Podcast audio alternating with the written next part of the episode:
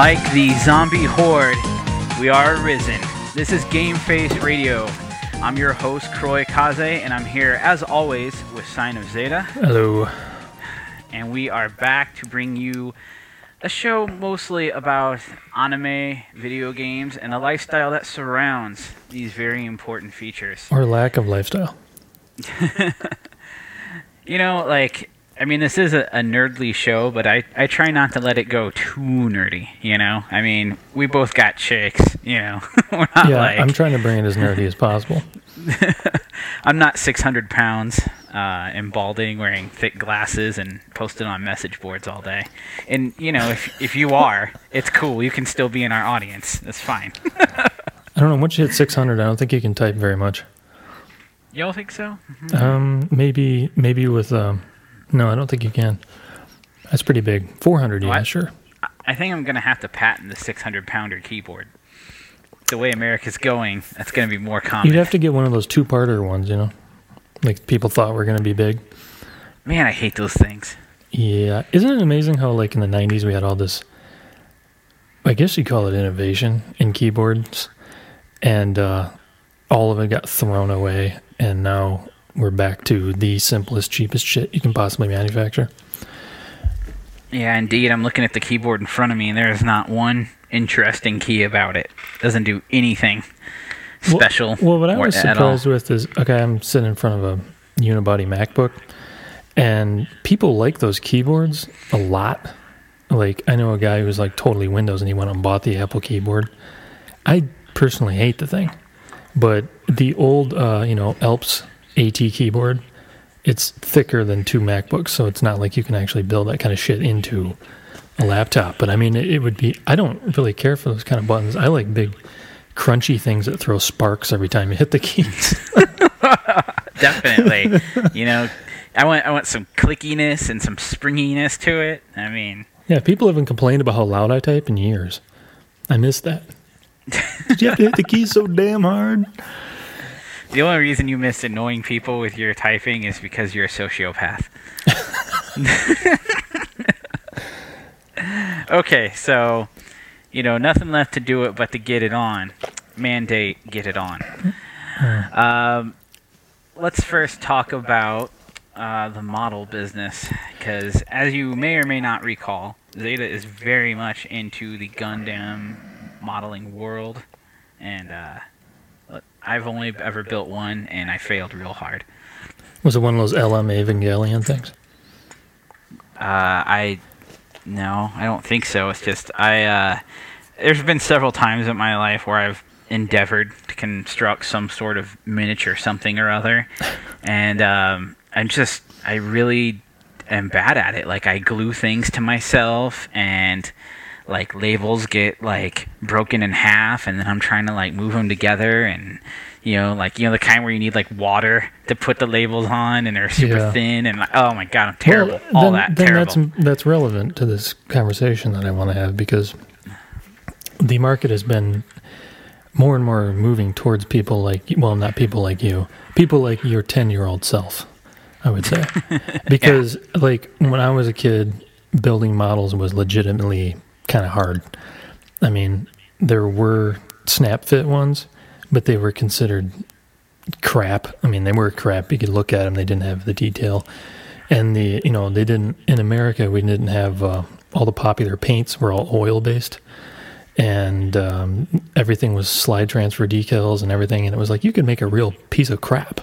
I mean, it was actually very hard just to make anything recognizable. And but you know now with CNC milling technology and everything, the average ingest, injected plastic kit is fairly idiot proof, requires no gluing.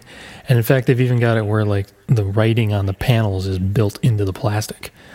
And the uh, there are no seam lines anymore. You just click that shit together. It won't look as good as if you put a lot of time into it and paint it for real and all that, but it looks very, very passable. Um, now, when I'm talking about this, I'm talking about Bandai's high profile injected plastic kits that are in all the toy stores in Japan and not necessarily the the high end garage kits and stuff, which still exist, despite the fact that they're even more far removed from plastic than they used to be, as far as how how much of an undertaking it is.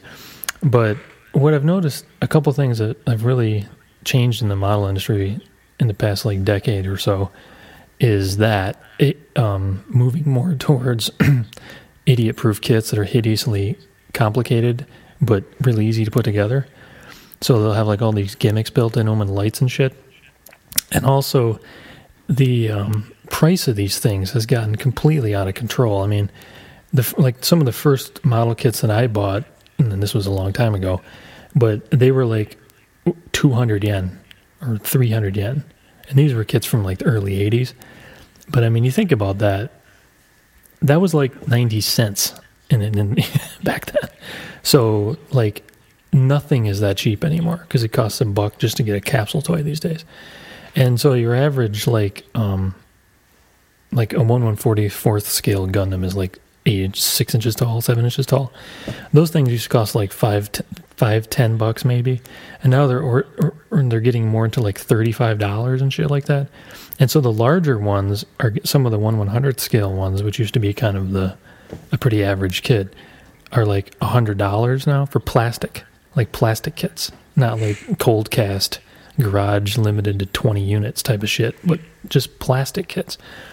And that's interesting because now this there's an entire generation of modelers that have no clue how to build anything. Like, and, and if there's one seam line they have to fix with putty or something, they flip. Like, what a piece of crap! It's got a seam line, you know.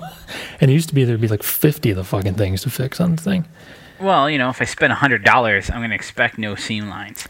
Yeah, well, the, yeah, they might as well. Yeah, um, and they've gotten it to the point where even some of the small ones that are only like 15 bucks have got basically no seam lines to fix uh, which is interesting because you would think that the garage kit industry which was where everything is just way harder to build you'd think that that would be dead in a market like this but it isn't it's actually probably bigger than ever um, even though those models are extraordinarily difficult to put together everything has to be glued. There's no snap anything. And there aren't any seam lines because everything's cast as one piece, you know? Like mm-hmm. like the entire hand will be a piece instead of being 10 pieces. And instead of having the forearm as two pieces with the seam in the middle, it'll just be like the forearm. Um, but there's tons of flash and thing, and things end up getting warped and you know there's a lot of like and, and of course nothing is molded in color everything's gray or tan or something uh, but that market's doing pretty big. In fact, these companies are putting out models that are disgustingly large. Like recently, I saw some guy building a a uh, was 148th scale RX78 GP02. So 148th scale is like fucking I don't know two and a half feet tall. Oh yeah, because you know that's a chick magnet. Oh yeah, you, and then when you tell that chick, when you tell that chick it cost, it took me 300 hours to build and it cost two thousand dollars. then she's they'll really just, love you. she's like, I can't wait to procreate. I can't wait to procreate. We can have a whole bunch of these things. And what do you do with a model like that? It's so huge. You can't put it in like your little model case. It's pretty much got to sit. It, it takes up an entire corner, or it sits on your coffee table or something like it because it's massive. It's like the Barbie dream house. it's gigantic it's a Barbie dream house for like really pathetic guys.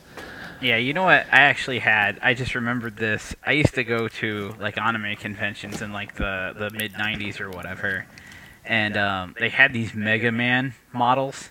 Oh, I remember that, those. Yeah, they were kind of yeah, action were, figures, kind of models at the same time. Yeah, yeah. Like they had like a whole bunch of articulation, and you could like pose them, and they were really, really easy to put together. Yeah, they're pretty nice.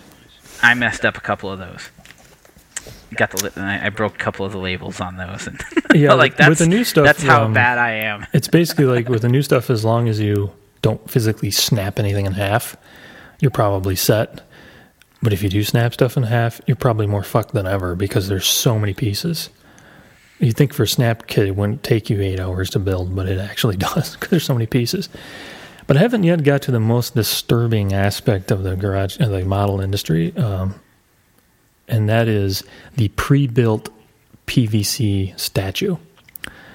Uh, PVC is a plastic that's kind of a little bit rubbery, and it used to be used for like really crappy toys or um, car bumpers and things. Is that what like the muscle guys were made out of?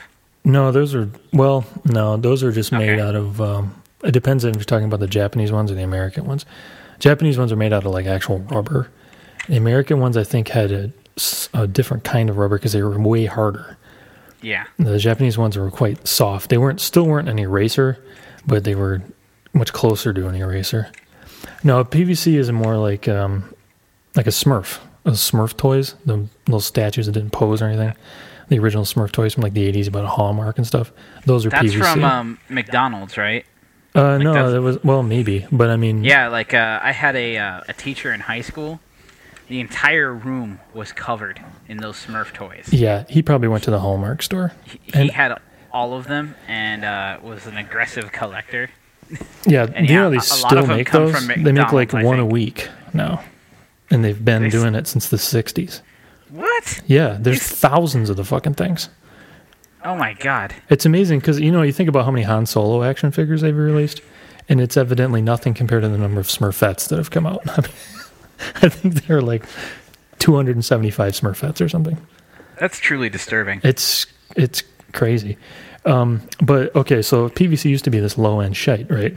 But it's changed because now the they've refined the processes and everything, and you can make extremely detailed things out of it. Like basically as good as you used to only be able to do with cold cast resin and stuff. So what's weird, I find this weird, is you know those um, you know those like uh, figure kits, you know, and it, it would be like you know it's um let's say Dragon Ball or something. You know, it's Son Goku, and he's he's a figure kid. He came in like six pieces, cold cast resin. You got to glue it together and and paint it and everything. Well, somewhere along the line, you know, they put out a lot of these, uh, you know, Ginrei from Giant Robo or Onegai Teacher, you know, and and it got to the point where like this, oh, Dead or Alive is a big one. These, uh, you know, so-called sexy kits. Okay, Yeah, I knew Um, a guy that was into these. yeah, um, kind of creepy 20 years ago, but it is way creepier now Yeah. than ever before because there's two things have changed. One is the level of sexual perversion with otaku has transformed. Like it used to be less it used to be more extreme but less mainstream. So like you would see like, you know, nudity and stuff in like TV anime, which, you know, in old I've got old jump comics that have like, you know, penises in them and stuff. You never see that shit anymore. But the number of like panty shots and tight bras and everything is like over it's everywhere now. Like it's in every single thing. It's in Gundam and stuff where it just doesn't fucking belong. And so like there's this whole industry of these stupid figures of, you know, chicks bending over and stuff like that. It's taken over the the entire figure industry. Like you basically have these fancy garage these fancy Gundam models and then all this this PVC shit. But the thing is, it's already built. That's the other fucked up part. As it used to be, this dork would have to go into his garage and like glue this shit together, and had so only people who had some sort of skill would have a collection of these things, and therefore it was minimized in quantity. You know, now people just buy them already done for like ninety to three hundred dollars of like Mai Shiranui, like already assembled on a platter and everything. Just take it out of the box, set it on the table. Instant perversion. yeah, start fapping on it. Yeah, it's it's really weird, and they're expensive, and they won't stop coming out. Like if you frequent, if you get emails from hobby suppliers and stuff, there's like one every week, and they're extremely well made. But like, I don't like where the fuck does the money? Where does the like? Where do people get the money and the interest to just constantly collect this shit? I can't help but think that it's really not sustainable, and then it might collapse. And boy, that wouldn't that be great? It, it's a small number of people that are very dedicated in buying every last one, combined with a very large audience that buys one. Like, Yeah, a that's- huge yeah, audience is just is. like this anime was really important to me. I really was really well connected to the the main teacher from Onegai Teacher, and boy, I'd really like to have just her. You know, Mm-hmm. Yeah. and they'll they'll do that. So there's this huge audience that just wants one, and then there's these sickos that have them all. And they're like, like, oh, I can't wait for my paycheck to come so I can blow the entire thing on a, oh, what's the big Queen's Blade, which is the, uh, the word they, they made an. It started out as light novels, They made it into a um, made, made a bunch of garage kits out of it that were in Hobby Japan. I think Hobby Japan actually owns Queen's Blade. I'm not sure. And then That's the way to go. That's vertical integration from Yeah. manga to anime to model to cash. and then and then they made they made the anime I think after the models, but I don't know. But the, the anime is is really bad. Like it's horrible, which is weird because it's it's so popular. Like they could. It's one of those things like uh, Avatar or something. Like I it, with that amount of money, you could have a script, right? I mean, you could have someone write a decent script. Obviously, an action movie doesn't have to have one, but there's no reason why it couldn't have one. You know, there's no way you couldn't sneak one in. All right. I, I, I say though we avoid Avatar discussion. That's There's fine because reason. I've never even seen it, so it doesn't matter. Yeah, uh, me neither, and uh, I just don't even want to get into it. That's that's But fine. um, I actually had this discussion the other day with a lot of people, which is, as an anime fan, I am kind of like ashamed of my own industry and this whole cheesecake fan service made cafe harem anime like side of it you know like this and that's the side that is often the public face i mean you know people walk down the, the anime aisle or whatever at the store or go to an anime website like they see all these like ridiculous huge titted maids bending over in front of a nerd and there's six of them and they all love him and they're just oh, like when you know his nose is they- bleeding. it- they're like this is the most adolescent pastime watching this shit. You know it's it's so pathetic. It's strange how that's eh. changed because like 20 years ago, it would be like, okay, we know it, it, it would have a hard time explaining to people that Overfiend is not a mainstream show and that most people in Japan who watch anime every day have no idea Overfiend even exists. right but it has a disproportionate um, visibility with the American scene because OVAs were so popular. But now stuff like Overfiend is is not really very popular, and that's what that makes it even more fucked up because the stuff that is so perverse now is less perverse but more pervasive. It's it's everywhere. right You can't so escape it. here is the query I posed, right? More creepy. Harem anime fan or avid hentai watcher? right? Um, Because all right, let's let's address this from a couple That's angles. pretty right? close. Before, That's before we we reach the thing here. In hentai, as we know, anything is possible. Any kind of disturbed, graphic, horrific, illegal oh, activity illegal is, is- this is the is- beginning. yeah, it's like all of that is completely seeable, and anyone that's in to hentai big time is gonna have seen all of that. You know, from chicks with ten dicks to four-year-olds getting screwed and put into a blender. Like this dude's seen it all. Um, so he, he he's definitely creeptacular in that fashion. On the other end, you've got the harem anime guy.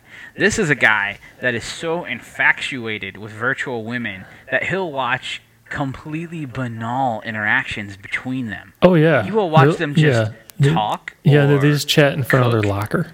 yeah, and, and, and just just talk at school, and he'll he'll refer to them with honorifics all the time. Oh, even certainly, in, in yeah, certainly. casual conversation. He'll buy a pillow that has their face Oh, on the it. pillows. Yeah, he'll he'll Oh, uh, man. he'll cover his room in posters. He'll buy her three hundred dollar figure. He'll uh you know marry her like that one guy married his His DS girlfriend. Yeah, Yeah. it's like I mean you know these. So who is ultimately the creeper? The guy that is romantically enthralled with a virtual woman and, and buys dojinshi of her so that he can see her nude, but it's not like the intent, or the guy that like rapid fire like just looks at a virtual woman then you know like faps and forgets just like any any form of pornography really Yeah, but because I- some of the stuff he's exposed to is going to be way off the deep end Well, yeah, the really well, the thing with the really perverse shit is most of those people have a better sense of how unrealistic it is and how detached from normalcy it is. Like they don't go out in the world and wonder like why why aren't there overfiends you know, but like the guy who the guy who watches the um, harem shows and stuff like, I think he's less likely to understand. Well, I think he's less likely to understand the opposite sex for one thing. But like he thinks that shit's more normal, you know.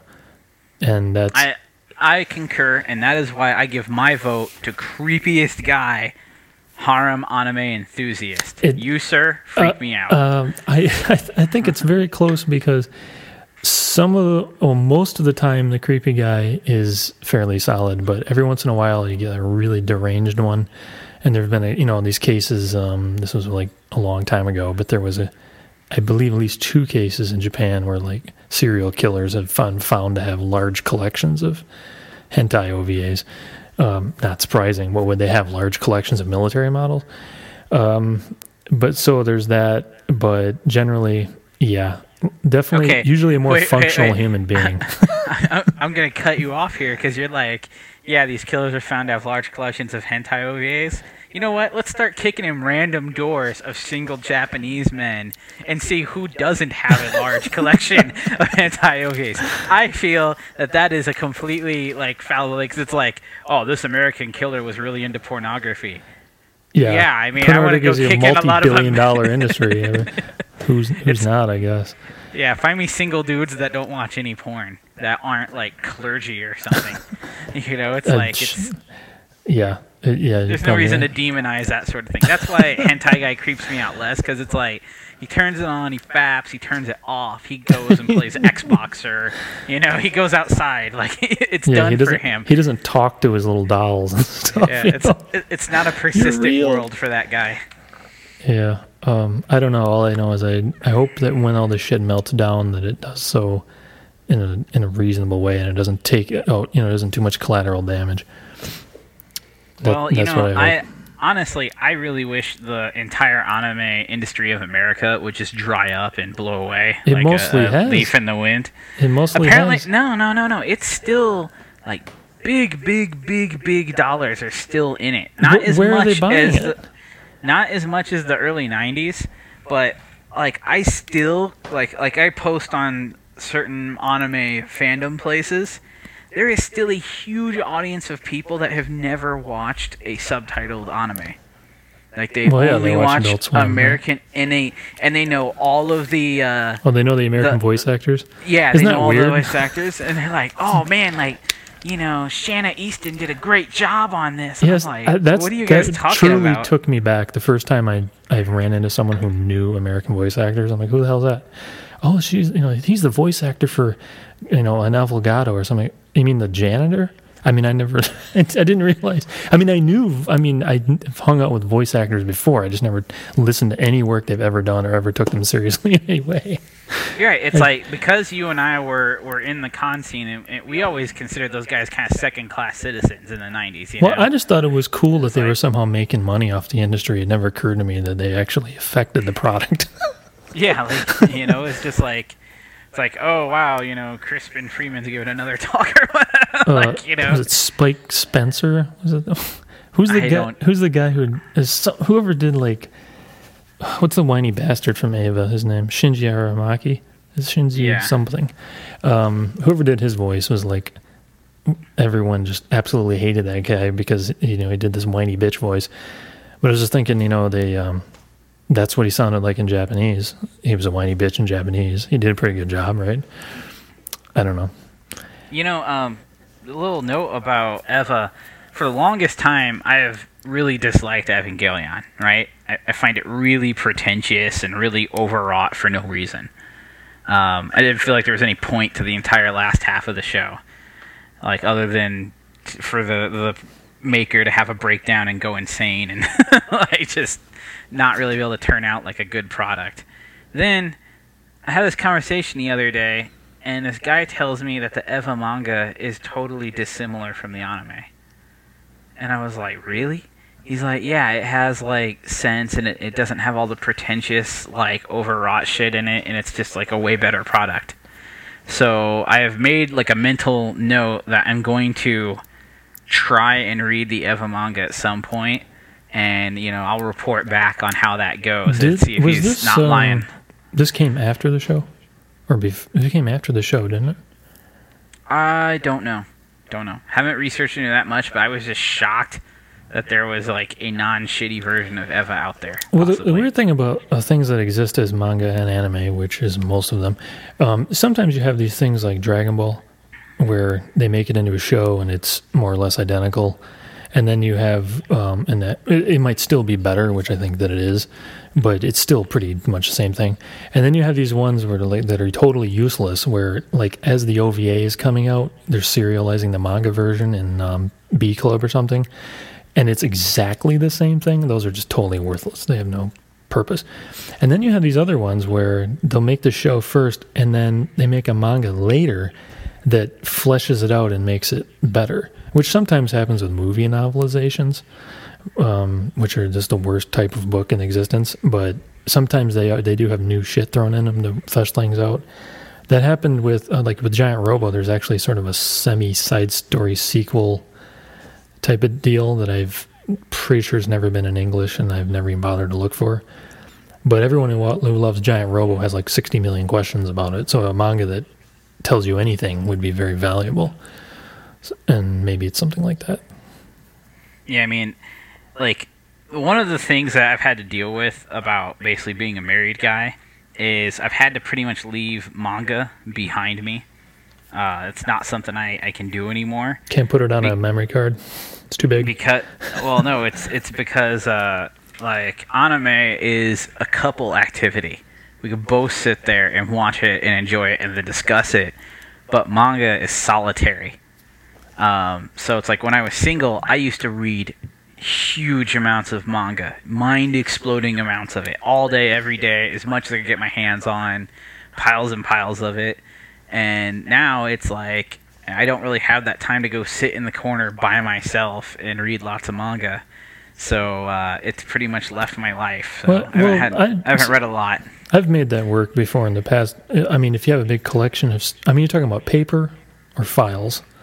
Well, I used to do both. A lot of. If you're talking about paper, it's fairly easy to just read volume one, hand it to the next person, start reading volume two, and it's a it's a semi simultaneous real activity.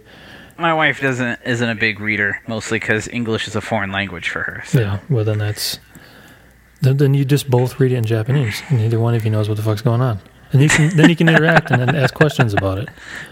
we can just take guesses and Yeah, filling in the yeah, blanks. that's- like, I'd- See, that's the thing. Like, that's another thing about like the people who only watch dub stuff is like when I got into anime, there was and and manga also as well, tons of uh, raw stuff all the time because that was the only choice. You know, finding subs was hard. Finding raw stuff was hard. You did what you you know what you you had what you had. Now it's like if someone bothers to release something raw on the internet, you're like, fuck it. In six hours, it'll be subtitled, and you just download it then. You know. exactly. Yeah, things were hard back then. so like Yeah, you're fucking with the was- tracking dial all the time, so you can just see what the hell's going on because the tape was 50th generation. Uh, anime was like uh, like a bad girlfriend. Like you know, she was like real hard to love. she like didn't treat you so well, but like yeah, you just kept coming back. The roller coaster that scares the shit out of you, but as soon as you get off it, you want to get right back on. Exactly. Yeah, like it was uh and you know, since we're talking about old school anime, let's talk Robot Carnival. Um Robot Carnival it has a kind of near and dear place in my heart. And if you haven't seen it, it's essentially like a collection of little like vignettes all kind of centered around robots and anime. And um, the way myself and a lot of people were exposed to Robot Carnival was actually the first anime I ever saw. Um, like basically back in 1994, I think. Um, I was at home, kind of staying up late, and uh, I had turned on the TV, and um, TBS of all stations was showing. Oh yeah, they had a deal with Vam- Streamline at the time. They were they were showing Vampire Hunter D Mhm. dubbed, and I mean I immediately froze. I'm like, what the hell is this stuff? And I sit there and I watch it, and immediately afterwards comes Robot Carnival, and I watch that too. So it's like, you know, four in the morning on a school night, and like I'm I'm sitting there like transfixed, and like my eyes are just like streaming tears because they're so dried out from not blinking, because I was just so shocked by what I was seeing. I didn't even think that, you know, like animation could be awesome. You know, it was kind of that time where like maybe the coolest thing out was like the X-Men cartoon or something. Like, you know, where Wolverine always clawed robots. you know, that kind of thing. Yeah. So it's like watching people in Vampire Hunter D get their shit cut in half and like watching um like part of Robot Carnival that that tells kind of a melancholy sad story. Like I just really wasn't prepared for a medium to deliver that kind of experience and uh so it's like Robot Carnival and Vampire Hunter D always kind of got like that special place in my memory, like when it was all very magical. Well, they're also very not so much with Vampire Hunter D, but with Robot Carnival. Both of these movies are theatrical releases. They're you know real. They spent real money on them, and they're polished and they're you know real projects. And they're not like you know episode 400 of Naruto, which is pretty much the same as episode 399. These are like special things, and so they do tend to last. Um, the reason why um, we're talking about this is because the other day I was going through my Laserdiscs and cataloging them, and I ran into Robot Carnival, and some that led me to an internet search uh, because I was trying to find something about it. I don't know, but in it I noticed in the Wikipedia it says that it was it was released on DVD in Japan, and which is obviously out of print because anime stays in print for like 10 minutes in Japan. And it was never released on DVD in America. Which means, and this happens to me every once in a while, where I have to realize that things that I was overexposed to are shit that some people have never even seen because that was a long time ago. And if you haven't seen Robot Carnival, you've been robbed because that is like a really great piece. And I don't know how you're going to find it because the only way you can get it, I'm sure you can download it, not too hard to find, but you, can There's a VHS and there's a laser disc. The VHS is a thousand times easier to find. Um, a digital file would be the easiest way to get it, probably. But what it is basically is uh, they took the famous animation directors of the day, which I don't remember when it was. Okay, 1987, um, and they gave they said make some shorts, um, and the theme is robots, and that's it. And so you have um, the the biggest name director in there, I think at the time was uh, Otomo, who did um, Akira and um, Neo Tokyo scenes and stuff like that. He does like the opening and ending, and then in between you have a few um, famous guys. Um, I think the Project A-ko director, possibly. Uh, Hiroyuki Kitazume did one of them. He was the character designer for Zeta Gundam and a few other things. And these are shorts and they're made in completely they weren't all made in the same studio some of them are like completely different styles from other ones and some of them are shot at different aspect ratios some are wide some are tv size. And so it's they're really different things. And i, I i'm i like anthologies in general but this one is one of my favorite. It's uh, pretty good. Look for it somewhere. Yeah, you're if you're fucked trying to um, find it. I can't help you. if you're uh, a Yasuomi Umetsu fan, the guy that did uh, Kite, Mezzo Forte, um, he's got a segment in there. Um, like definitely, I think the the melancholy segment. Uh, I don't want to really ruin what it goes into, but I feel it's probably the best piece in there.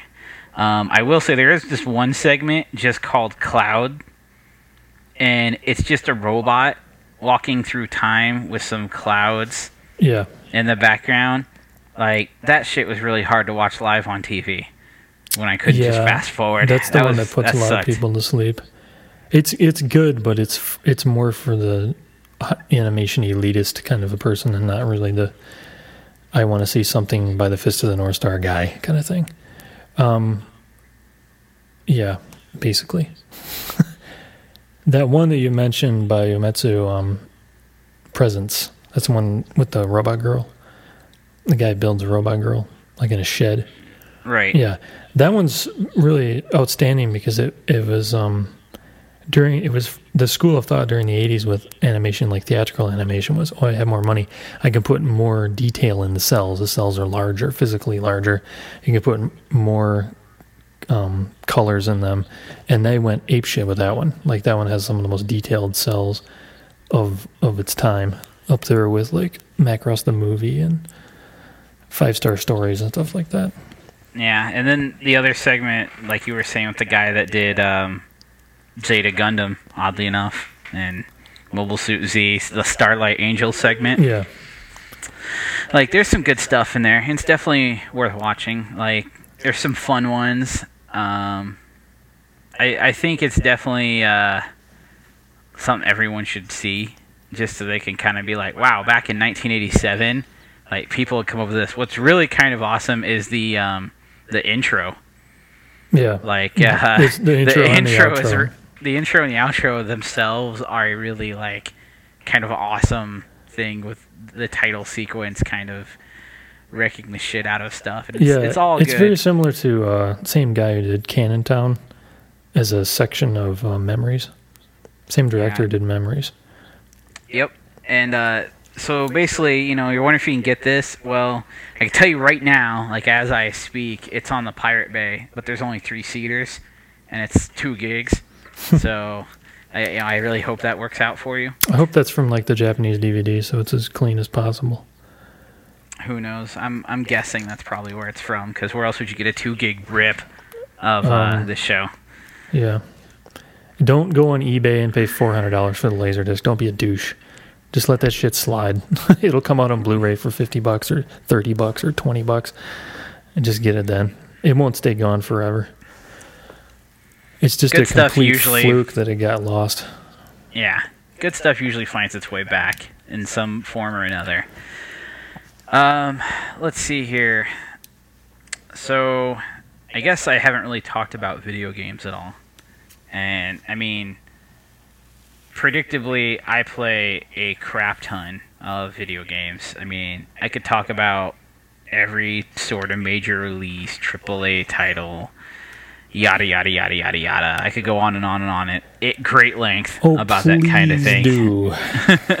but it's you know like basically long before um like one of the one of the things that the reason that it kind of brought this show to a standstill for the last year is like we basically faced down like major competition from like huge like million dollar companies in the podcast space. Like you know game face radio predates 1UP Yours. It predates like all of the the major gaming podcasts. I mean we were there when there was there was nothing. Um, we kind of got in on the ground floor and like the nose guys showed up with their their vip access and their behind the scenes and like you know producer interviews and stuff like that. And it was just like you know really how can i compete? Like i couldn't even begin to to attract that kind of interest. Um, especially since you know we talked about things like modding and pirating and importing and those instantly make you kind of an enemy in any sort of uh, with any sort of industry person so like it, it was kind of uh, like you know kind of discouraging i guess to see so many people kind of jump in the space and see it take off so big and kind of get left behind. So you know like i'm not going to bother telling you that dragon age is like clearly the best game of the last year or you know anything like that because i mean you can find that anywhere else. You don't need me to tell you. So i think from here on out any video games i'm going to talk about i'm going to try and talk about something that at least maybe you have not played or didn't even know existed. Um, so i guess the game i'm going to talk about is for the psp uh, it's got some unbelievable ridiculously long name. It's uh, like shonen let's see shonen uh, psp sunday versus magazine shuketsu chojo Daikessen Wow. right So it's a it's like a jump superstars. Yes, it Yeah. is essentially, you know, Sunday versus attempt at cashing in on the huge success of uh, Superstars. And Superstars actually like was sold at Best Buy and stuff in America. Like it caught on pretty good. Ultimate Stars was not though, which is unfortunate because that one's better. Yeah, I mean it's the sequel. It's they fixed everything about it is better in every way. Um, so this is a PSP game, so the graphics are obviously a lot nicer than the uh, the Game Boy one, and you get um, Ippo and Takamura from Hajime no Ippo. You get a couple characters from Fairy Tail. You get Negi from Negima. You get a couple Air Gear. You get um, Mechazawa from Cromartie. Um, Whoa, you really? Yep. Okay, now I'm get, interested. You get Bond from shit. Okay, hold on. You get Bond from Get Backers, um, Kyo from Samurai Deeper Kyo, um, someone uh, named Kotaro from Kotaro Makari Toru, which I've never seen, uh, Devilman.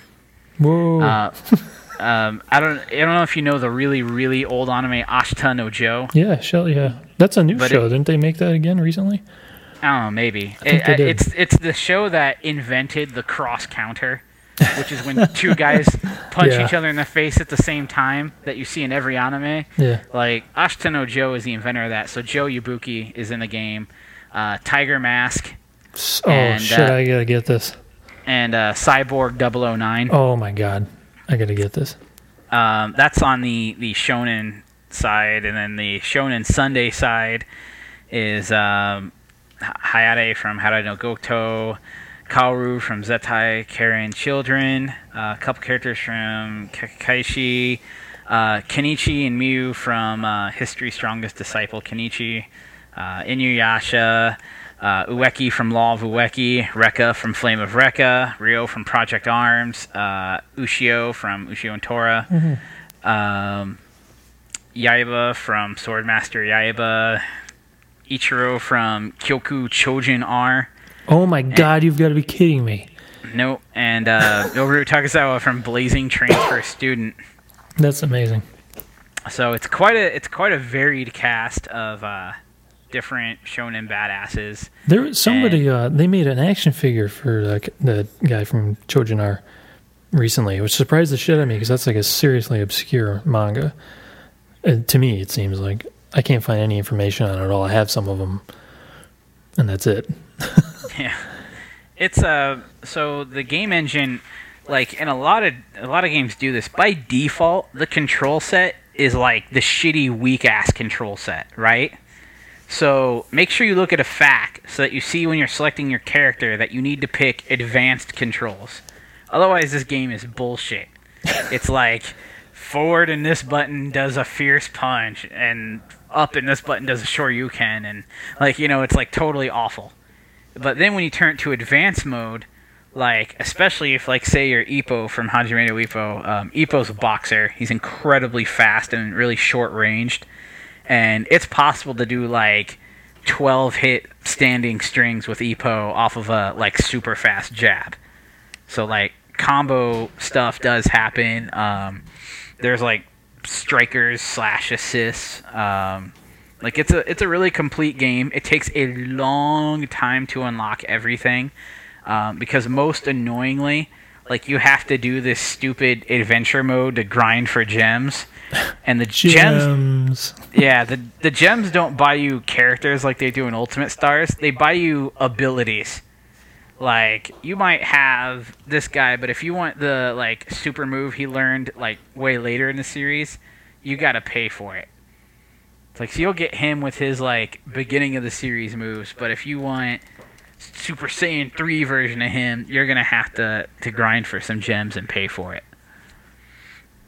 Um, but it's a pretty solid fighting system. It's fun. The graphics are great. The sound is really great. I have a question. Um, I assume this is 3D.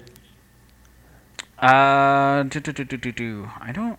I mean, no, I don't think so. No, I mean, don't are they polygons or are they sprites? I wonder if there's something in between. There isn't.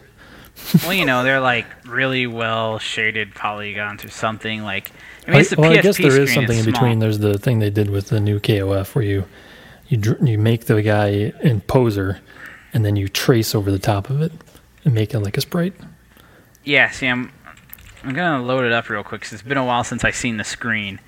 Before I tell you, I mean, all the menus and everything are obviously in great 2D art. I'm just trying to get like a picture of a battle here so I can more affirmatively answer that. It looks like. I mean, it looks like 2D, maybe drawn on 3D. It's hard to tell. Well, really then, is. Then that's a Like- good sign. Like they did a good job of faking it, you know. Yeah, but that's good because uh, if it was horrible 3D, it'd be really obvious. Yeah, I mean, I think, I mean, it's, I think it's definitely 3D, but I just think it's done really well, and the gameplay's very, very 2D fighterish. Yeah, you know, camera angle doesn't move too much. Not at all. Yeah, ever. well, that's good. you know, um, I mean, it's it plays basically just like any old Capcom fighting game: punch, punch, punch, special, cancel, super. You know, Yeah, excellent. and uh, it's got a great cast. It's a lot of fun. Um, is it as good as Jump Ultimate Stars? No, for the sake of Jump Ultimate Stars, like anything is possible because the cast is just so huge.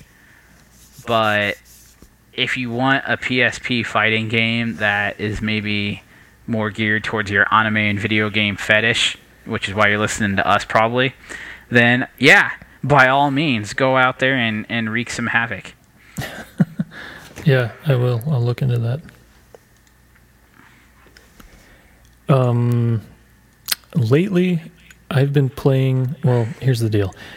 I had an original DS, the Mario Kart one, actually, and Wait, is that like a DS Fat? DS Fat, as they call it. Yeah, Okay. and I warranted that thing twice because the touch screen kept getting really, really fucking inaccurate.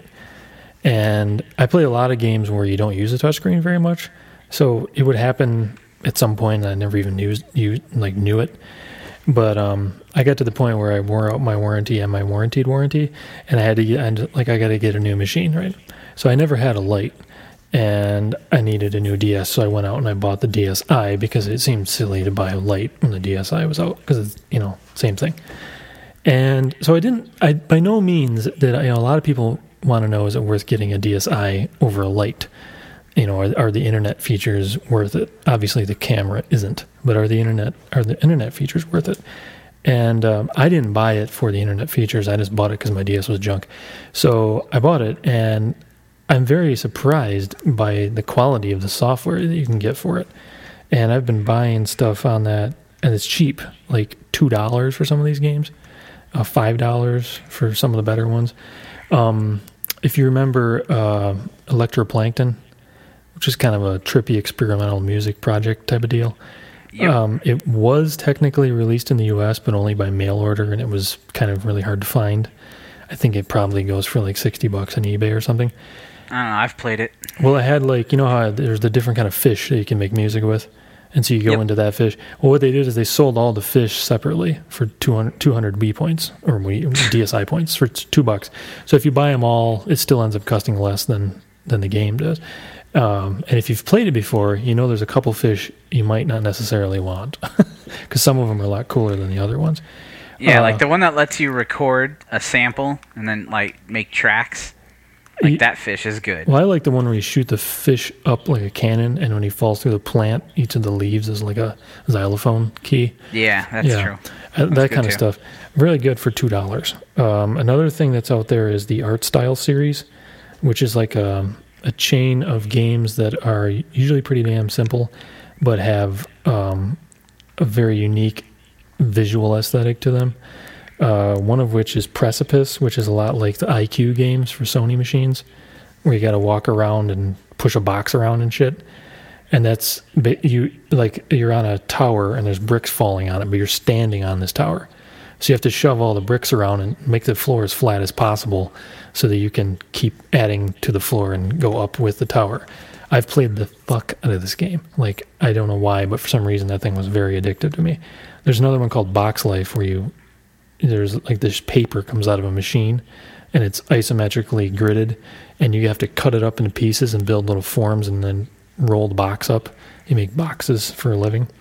Um, that's on there. Another thing is flipnote studio which is basically super duper mario paint where you, you draw the shapes you animate them you put in sound files you i mean and it will actually convert them to um, shockwave files and put them on your memory card or you can upload them to the internet and share them with people and stuff. Super amazing. That one's actually free. If you buy a DS, you just download that program for free. Which, Wow. Which is interesting because it's by far the best thing on it. Um, if you like art programs like Mario Paint and shit, this thing just blows them all away. It's amazing. Um, and recently I've been playing one called, I'm looking at my DS right now, Starship Defense, which is a castle defense game, like Rampart kind of thing. I like these kinds of games because um, basically, you know, you have a base or something, and all this shit will come at it, and you have to fortify it. Um, that one's really cool because it looks like a uh, a gritty kind of game like Geometry Wars or uh, Noise 2A, and um, yeah. Oh, there's another one called Pictobits, which is another puzzle game, but it's based on the NES era, and it all the music when you when you build the um, you build a picture like a classic sprite like Mario or an Excitebike out of the pieces that you're making disappear on the bottom of the puzzle, and it starts making the music more deep. It adds tracks to the music, and they're all like remixes of NES tracks, but they're done by um, YMCK, which is like a semi-famous chiptune band in Japan, if such a thing as a famous chiptune band. Um, so really, oh, I forgot craziest one yet: Dragon's Lair, the Dragon's Lair, the Laserdisc arcade game from the '80s on DS. Believe it or not, totally playable. Video is not really that bad. Um, it's not as good as like getting the Blu-ray version, but it's very snappy because there there's no delay for disc access. Which There's is, a Blu-ray version of Dragon's Lair, yeah. I would have never even guessed that that would exist. There's a version of Dragon's Lair for every single thing they can put it on because it's no one's making any games like that anymore. So they just keep re-cranking out the same things. You just you know they have Mad Dog McCree for Wii. I saw that at the store. Mad Dog McCree, the FMV gun game. Not very wow. good, but they're still putting that out. I guess when you when you invested a lot of money into Dragon's Lair into having it animated, you yeah, know, yeah. like, eh, but once you spent that money, like I guess you were kind of set forever because it it must have paid for itself like a hundred times over by now. Oh, I think so. Well, it was fairly successful in the time. It was an expensive machine, but if you remember, it was the first fifty cent game. So it was all that was accommodated in the original model. It was not a long term gainer. I mean, it, it made lots of money immediately. Um, when it first came out, it used the original Pioneer industrial laserdisc deck, which was an absolute fucking monster. It was so huge. Just to give you an idea, oh, you know, a laserdisc is 12 inches, right? So no laserdisc player is small. But this thing was massive because you put the disc in upside down the laser was on the lid. It was top loading. Okay, so the fucking humongous, way bigger than a turntable. And when it moved, instead of the laser moving on a sled, the disc moved. So it was not only wide enough to accommodate accommodate a 12 inch disc, but it was it was wide enough to accommodate a 12 inch disc that moved six inches to the right as it played. And Holy fuck! Yeah, it was. Um, it, they cost like six thousand dollars. They were they were built like tanks. But the problem with them was um, Dragon's Lair. Well, Dragon's Lair was a CAV laserdisc, which means the speed stays the same all the time, which makes access very quick because all you gotta do is move the head. You don't have to spin the disc up and down like a CD-ROM or something. But the problem is Dragon's Lair is always looking for scenes all the time. So the shit's moving around physically all the time, you know, which is why there's that little gap between the scenes. And that just obliterated these players. I mean, these were really good players, but it was they weren't really designed to put up with that. So they got when they as they broke, they were replaced with more modern user uh, that use solid state lasers instead of gas lasers, and the laser moved instead of the spindle, so they were a bit more uh, reliable. The the ones they replaced it with, like um, LDV eight thousands, are still operating. I have an LDV 8000. It's from 1988. It uh, still works like a charm. It's quiet. Um, it cost probably four thousand dollars when it was new. So you, so it's no surprise it lasted all this time. I think I bought it for twenty bucks. Actually, I think it was free. They're very common because they never break and their usefulness, you know, goes away. So basically, you pay shipping pretty much, and then get them for free. It's also the same one that was used in schools um, for the laser barcode stuff. Like they would put all these images on a disc because you can fit 45,000 frames on an LD. Um, and then there'd be a book full of names of all the pictures and barcodes, and it would be a, a, light pen, and you'd go like, "I want to see a picture of an aortic valve," and you go beep, and it would just go right to the aortic valve. So a bunch of those, which aren't in use anymore, um, for because of the invention of CD-ROM and the internet and everything. Uh, you can get these decks for basically nothing, and they're not broken. No way. I don't know what you have to do to break them. Certainly, playing them isn't going to do anything. To drop them out of a plane. Because you could literally put a disc on there, set it to random play, and repeat, and walk away and come back like 10, 15 years later, and I have no doubt that it would still be playing. I mean, compared to, you know, iPods that crap out after three months, that stuff from back then is just untouchable. Wow, I didn't expect words like that out of the world's biggest Mac fanboy. Yeah, I I think you need to re- I think you need to meet some real Apple fans. Your email address is at mac.com. Yeah. well, that isn't because I necessarily like the name. It's because I like the service. Well, I am I am a stalwart Gmail enthusiast. I love Google. I can't wait until they merge with Amazon and take over the world in 2015. Well, you know how um, whenever any nowadays, um, I don't know if this happens to you, but it happens to me a lot. People will have a file or something. Maybe it's wares or maybe it's just a home movie, and it's like 300 megabytes, so you can't email it. And they're like, "Here's a link to the thing." And what do you get? You get a link to Rapid Share, and I hate Rapid Share. Especially if they've stuck it in like 12 RARs and you have to go there and like wait your Yep. turn. And then if you wait for the timer, and if you wait too long, the timer has to restart. And then after you download like two files, you um, you can't. You've like exceeded your limit for them. It says come back in 15 minutes. Okay, because I have a .Mac account, I actually have real web space that's really reliable and has no ads, and I can just give you an HTTP link to the exact file, and you can just have it. So no one has to sit through ads for me. Free free web space. No Well, one it's not gets that free. It's, anywhere. it's not free. I'm just saying it's ad free. yeah, like uh, I have a mega upload account. Like best, like I, I I split it a bunch of ways with my friends, so we all use it, and it was really cheap, and it's the best deal ever. Mega Upload is incredible. I downloaded seven and a half gigs off of Mega Upload the other day in an hour and 15 minutes. that's that's Mega pretty. Th- yeah, that's pretty good. That means their shit's not choking. yeah, and I mean that's uh 6.3 megabits a second transfer. You know when you're clicking download and it says it runs at 400k or whatever. Yeah, yeah. This would yeah, be 6,000. 6,300 is how yeah. fast I'm able to download. I have fiber to the home now um, because of where I live. It's provided by the publicly owned power company, which is awesome. That's pretty awesome, yeah. P- privately owned power companies are gay. Publicly owned power companies are great. Uh, so, all right, I guess, you know, let's address real quick um, kind of what we've been up to uh, as a way to close out the show here. Um, since we last spoke, um, I have moved to Washington State. Um, I am on the road to Seattle. Uh, that that mission was important. I wanted to leave the Midwest and Illinois all behind, and it has been great. Um, having a great time out here. I have fiber to the home. Um, I also decided to take up snowboarding because you know there are no mountains anywhere around where I grew up, and uh, I just thought that hurtling down one on a piece of plastic for some mysterious reason seemed like a good idea. So I've been snowboarding basically every weekend since Thanksgiving.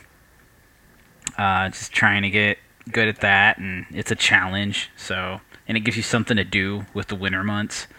You know, it's a, it's a reason to get out and have fun in the winter, which I never really had before. How cold is it when you um when you go up on the hill? Uh, it's like thirty something. Oh, that's pretty good. Yeah, it's like it's not bad at all. It doesn't really get cold here. You know, like that that cold snap that like annihilated the U.S.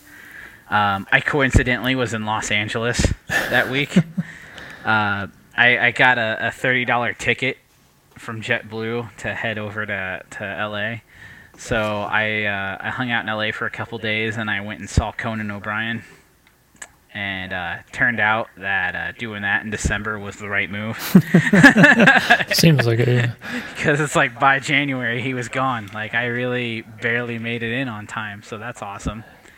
Um, let's see here. I uh, I dyed my dog green. Oh, Um, wow. Basically, I was just like, you know, it would be cool if he were green. so I, I went down to the uh, grocery store and I bought a bottle of food coloring. And um, I mean, there are a lot of ways on the internet will tell you how to do this, but really, from experience, what you want to basically do is just kind of put it on a brush of some sort and just brush it through their coat and uh, use a lot of it until you're pretty sure they're they're the color you desire, and then just like let them dry. Like what I did was I took a um, a tire and I put like a big plastic bag over the tire, like a huge one, and then I put the dog in the middle of the plastic tire, and like he just sat there and fell asleep and dried out, and it was all good. So yeah, I have a green dog now. Um, that's that's that just lasts. weird. And you know, when the cops come and they ask me questions, I'm gonna have to tell them what I know. It- Just It is not. It is not illegal to use food coloring on a dog. Like I, I get so sick. Everyone being like, "That's cruelty to animals." oh, like they give a shit. I'm green. It's like- whatever. They don't care. pr- It's like you bought your dog at a puppy mill. you know? yeah, I know. If they got a purebred, You don't give a fucking shit about. yeah, if like, they got a purebred, they're already in cruelty territory. Yeah, it's like I got my dog like from someone that like you know only raises like small litters of two or three. Like you know, he's virtually free of health defects. Like I didn't, I am not cruel to my dog at all. And like you know, for him, he hates all baths. Right? He just hates them. So this was just like another bath that he did not like. he was Yeah. basically the same level of perturbed and like he quickly forgot all about it and he doesn't try to lick it off or anything. See, dog, care, dogs so- are quite resilient. They don't give a shit about that stuff. One time, my girlfriend took my cat to the groomer, and this is a black and white Maine Coon, so it's got like some major fucking fur. Um, and she got it all trimmed down and stuff, and it was like, that's that, that- that's never to happen again. There's no way because it looked like an idiot. For starters, you're used to this like massive hair with a basically a mane and a and a tail that is you know when fully fluffed about six inches in diameter. I mean, huge thing, and it comes back like a naked mole rat, and it affects its attitude. You know, I mean, a dog isn't like that. A dog isn't usually that concerned with its appearance. You know, it doesn't. Its feelings don't get hurt. That they're tough. You know, but the cat is like, I sleep 15 hours a day and I spend the rest of it licking myself. I care about the way I look, and you fuck with it, and it was bad. And it affected his attitude. I mean, he was depressed for like a week. So that's not. That's never going to happen again. cat depression. Oh yeah, certainly. That was a Monty Python skit. The cat was depressed, and you have to hire the cat confusing service to come over and confuse the cat, and it will shake it from its stupor. um, so let's see. Yeah, um, I'm in Washington. I'm uh, you know, if you're in Seattle and you you know uh, a place that needs a good IT guy, you know, get in touch. um, Isn't that where yeah, they all like- are? Isn't that where they grow them? Well, you know, like I have a particular set of skills, and these skills they make me a nightmare for people like you. Yeah. Do can you can you get my password? can you reset my password, please? Um, so you know, I I do. Uh, I'm a network admin. I do stuff like you know managing Active Directory and SQL Server and yada yada yada, and generally lording my control over the company's vital vital services to all its employees. It's like, oh, you want access to these files, eh? Well, you were a jackass last month. So Did you try like, turning it off and on again? That kind of thing. Yeah. Do you just No, never? like- do you ever just not answer the phone? Um, no, I mean I try to always always answer the phone. Like I do believe that you know, like the the kind of pride you get from being an IT guy is like my network is like humming along perfectly without problem. You know, Mm-hmm. Like where people aren't complaining this thing is slow or this thing crashes, and it's like well, it's all just like a really well-oiled machine. Like there's a certain level of pride to that, kind of like. And I'm not talking from any experience here, but I'm going to kind of guess like how a car guy would feel about his car. You know, Well, his car or somebody else's because those are two different universes. Well, probably his own. Like, yeah. yeah, his I- own. then well- that's yeah. That's there's a sense of satisfaction there. Yeah it's like when I talk about my network, it's my network. It's not their network. It's mine. I I do it. It's I take care of it. It's my thing.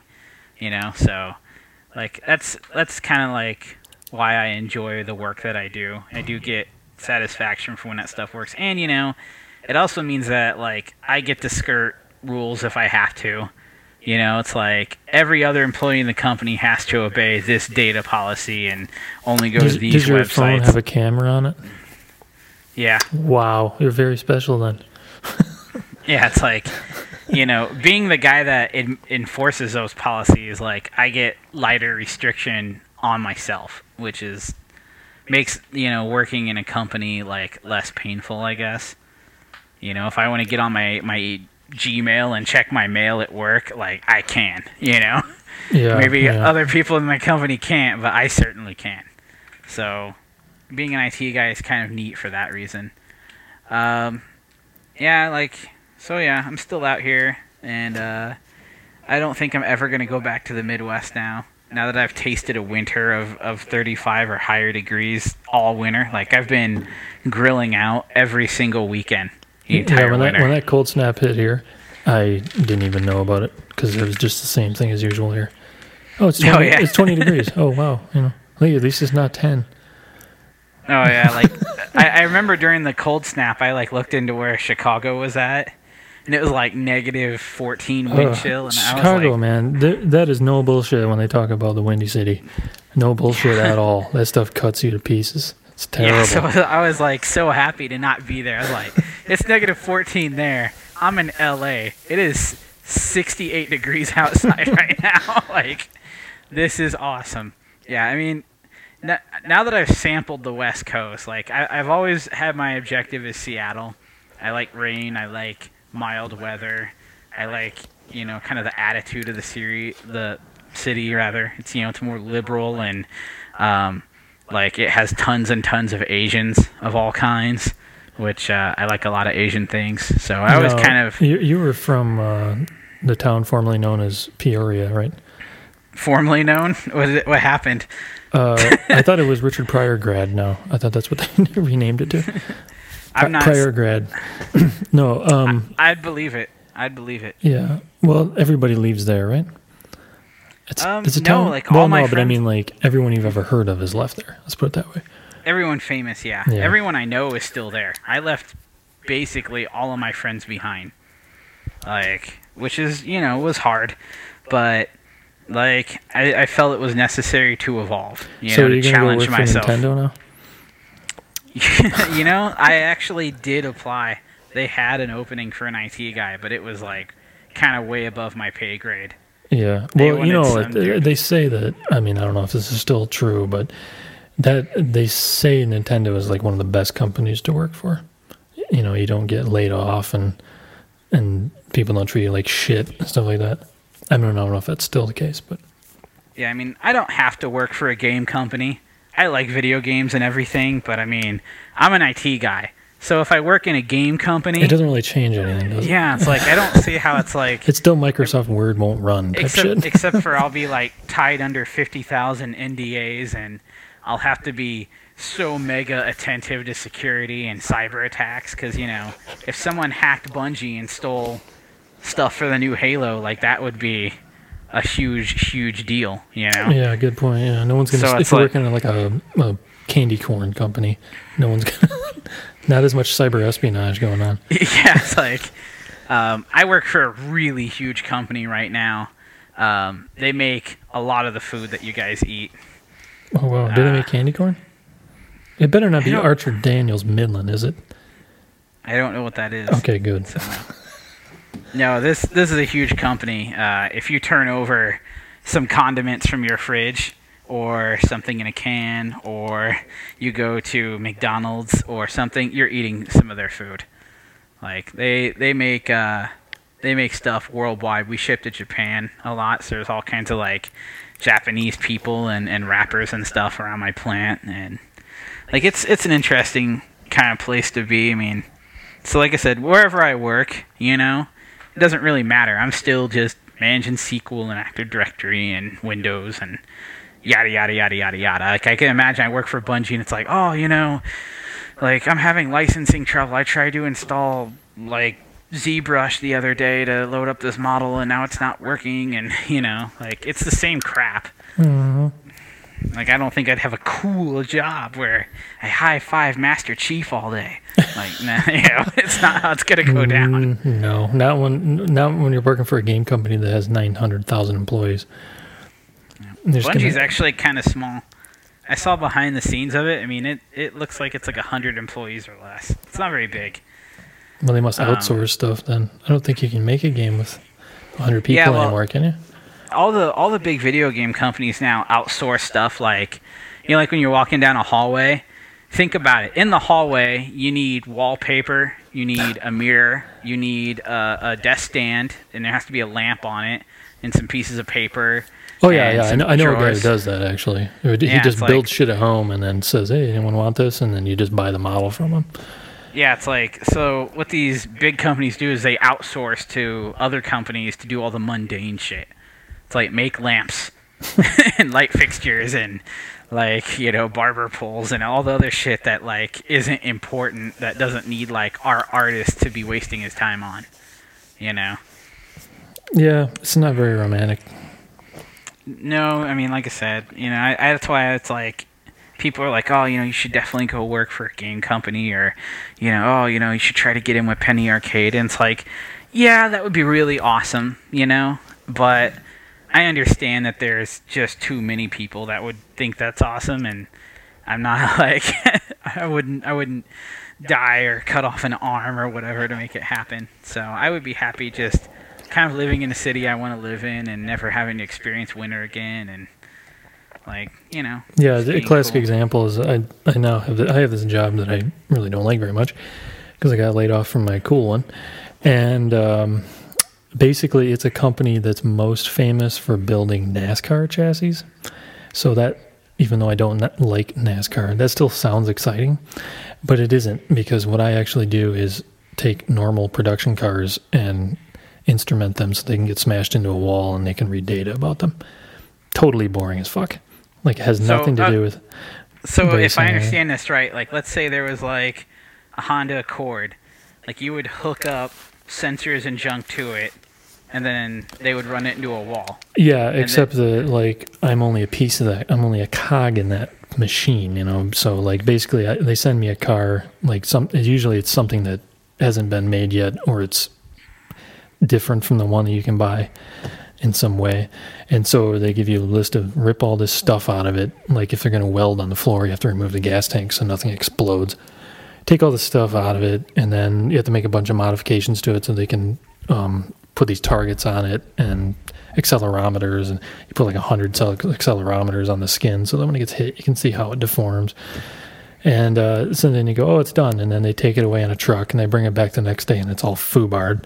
And you get to rip it all to pieces and follow more instructions and maybe they'll smash it again. And it's nowhere near as exciting as it sounds. well I mean it doesn't sound exciting but like at least that's like you know I help make cars safer by facilitating their testing Oh, yeah, I Like- could lord that over people like no other. yeah it's like like you actually do a job that needs to be done Like the guy, like the guy who's like a cook on a battleship. He's like, I protect America you know, Yeah. by flipping burgers on a battleship. Yeah, or the quartermaster. it's like I distribute the, the uniforms and don't let anyone have too many bars of soap in a month. It's like congrats, awesome It's for that, you. it's that kind of thing. And I've got an interview next week for a much more exciting place. So hopefully that'll, hopefully that'll happen and more exciting things as well as more high paying things will result from that. Yep. So, like, also my living room has exploded in amazingness. Like maybe even since the last time I talked about it.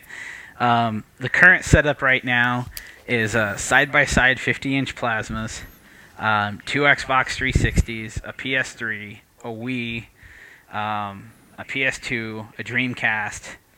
Uh, Okay, how does the display handle the Dreamcast by VGA? Do you have it hooked up with VGA?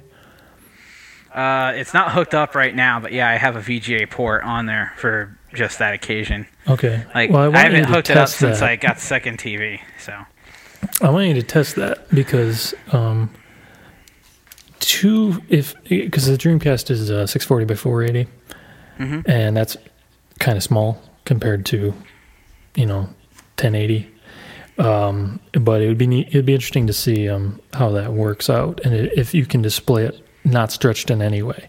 If you can display it, display it native or exactly double native or something, so that it isn't fucking morphed and ruined like new TVs tend to do to anything that isn't HDMI. Um, yeah, no shit. yeah, it's disappointing. So um, Test that okay, shit I'll- out. I'll continue going on here. Let's see. So I've got that, and then I got um, like my my anniversary gift to my wife was I bought her 7.1 surround. So I went on like some big audiophile forums because I was like, surely the names I've heard of, like Bose Sony. and and Sony and whatever, like surely those aren't the best makers. There's probably some cheap but really great maker that I've never heard of. So they quickly indeed referred me to the speaker company.com and they're like buy their shit, it's dope and is really cheap. So I have a Onkyo HDMI receiver. I have um, like two giant towers, like four bookshelves, like a giant 250 watt front firing subwoofer. I don't even know if that's the right wattage. It's some huge 400 watt. I don't know. It's something so big you have to turn it on to minimum all the time, right? Uh, yeah, I usually keep it like at about 40%. Oh, that's the highest I've ever heard of anyone turning up their subwoofer. I know these guys who's like they buy shit like I knew a guy who had an 18 inch uh, Cerwin-Vega thousand watt subwoofer in an apartment. So the thing was just basically always on one all the time. Like, why did you buy this? Because it fucking rattles the drywall right off the walls if you turn it up even the slightest bit. It was Yeah, silly. it's like I, I definitely don't have it even up to, to half. I, Yeah. I think it's at 30 or 40 percent. I'm not sure. I haven't gotten back there in a while. But um, so I, I have that, and um, so to tie this all together, because all these game systems and all these like fucking amplifiers and everything, I bought the Harmony One remote, oh, that's which nice. is which is so great. If Yep, you yep. have this complicated setup with five remotes, buy yourself a Harmony. I know you're gonna be like, it's like a hundred something bucks. Like I don't want it.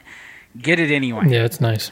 It is way nice. Like right now, like I have one button right, and it's called Play TV or, or Watch TV and Play Xbox 360. And I push the button, and it turns on the 360, turns on that TV, sets it to the 360 input, turns on the receiver, turns on the cable box, turns on the other TV, sets them all to the right input, and then like You can have it play the movie make- too. If you put a movie in the Xbox, you can have it play the movie. Yeah, it's like you know, yeah. I like to do a lot of TV watching while playing video games because I have a very, I need to multitask. It's hard for me to concentrate on one thing. It's just kind of how my brain works. Well, some things So- aren't worthy of your attention anyway, and a lot of TV is just simply not worthy of your full attention. It has to be next to something else. Yeah, it's like I always have to be doing a few things at once. So it's like just that one button turns on and flips all those switches, right? Um, I even have the PS3 dongle, so it controls the Whoa, PS3. nobody has that. I don't Uh, know anybody Amazon- who has that. Amazon had a deal that the uh, PS3 dongle for free with purchase of the remote. That's pretty nice. Yeah, it was like a fifty dollar dongle, so Yeah. that was a great deal. Um, so yeah, and then like when I turn it all off, I press the power button and I walk away, and it Yeah. does everything for me. So, It has a little, it has a charging stand, right? It's got a. Yep. Yeah, yeah. It's it's nice. so anyone ever wants to come hang out with with Kaze, if you're a well, uh, what you got to do is you got to figure out how well the Dreamcast works on those TVs, and if it works well, I'll bring my entire virtual on setup, and we can go versus on that shit. You're just gonna annihilate me at Virtual On. You know when the last time I played Virtual On was? Well, I'm not really Aladdin's that good at it. Castle in 1994. Like Oh. I don't know how to play Virtual On So you anymore. haven't played Oratorio Tangram? I don't even know what that is. That's the second one, the Dreamcast one. Yeah, I I was not a Virtual On fan. It's like I sat down in the arcade where it had the two giant handles and triggers. Yeah. Well, yeah, the one sat- that you usually find in American arcades is the first game, and the second game is perfected upon that. The first game's pretty rough, and because it doesn't have uh, air dashing, so like it's just you, you, if you ever jump, it's just kind of you regret it because oh shit, Well, now I'm up here in the air. You're you're getting too technical. Like I'm saying, like I sat at one cabinet. My friend sits at the cabinet next to me. You know, we both put in our quarters.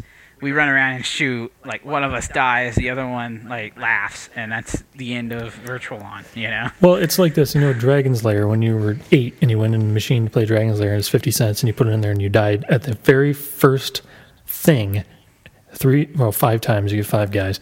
You died five times in a row, and you walked away from the machine. because you you can't get good at it because it's too expensive. It's too arc. It's too abstract. But once you have like Virtual On with the real controller, because it's unplayable on Dreamcast with a Dreamcast pad, you have to have a twin stick. If you have a real twin stick and it's on free play and you've got a good display and everything, and you can just jam on it, you can pick that shit up in like 15 minutes. It, it's not that easy. To, it's not that hard to get into at all. It's not like trying to learn Street Fighter or something like that. Well, I will take it under advisement. In the meantime, uh, this has been Game Face Radio. I think I think we're officially out of Battle Two. Yeah. you wanna you wanna call this Sure, you wanna call this call round this. three? Uh, maybe. Haven't even put that thought into it. Now let, let, let's let's go with that unless something better comes up and uh, you know this is this has been Game Face Radio and we will try to keep this uh, maybe more regular than it's been in the past and uh, if you want to check us out we have a terrible website that I never fixed uh, that I let Zeta put together at uh, GameFaceRadio.com. Um, I am now on Facebook and we have a fan page and I will probably rant later on about Facebook and why I eventually caved. But uh, Uh, there's a Twitter. there is a Twitter. Yeah. yeah. I didn't even know that. Twitter sucks, but if you're on it, you can you can follow us and receive tweets about Zeta talking about cars and robots. I guess. No, no, that, that, would, that would be my Twitter. This is just Game Face Radio. Okay, so there's a Game Face Radio Twitter, um, Facebook. Uh, I am just called Kuroi Kaze. Look for the red eye logo. Um, and uh, I mean, I don't know if Zeta wants to give out his Facebook because it's under his actual name. So Uh, I'll let him figure out what he wants to do. it's totally un Game Face Radio related, so does, I don't put that shit up there. If you give a shit, come find me. But there's not gonna be anything about um, Queen's Blade on there. So yeah, feel free to hit us up in any way, shape, or form. And um, you know, it's a virtual world. There's a lot of ways to stay connected. Thank you for listening, and we're out.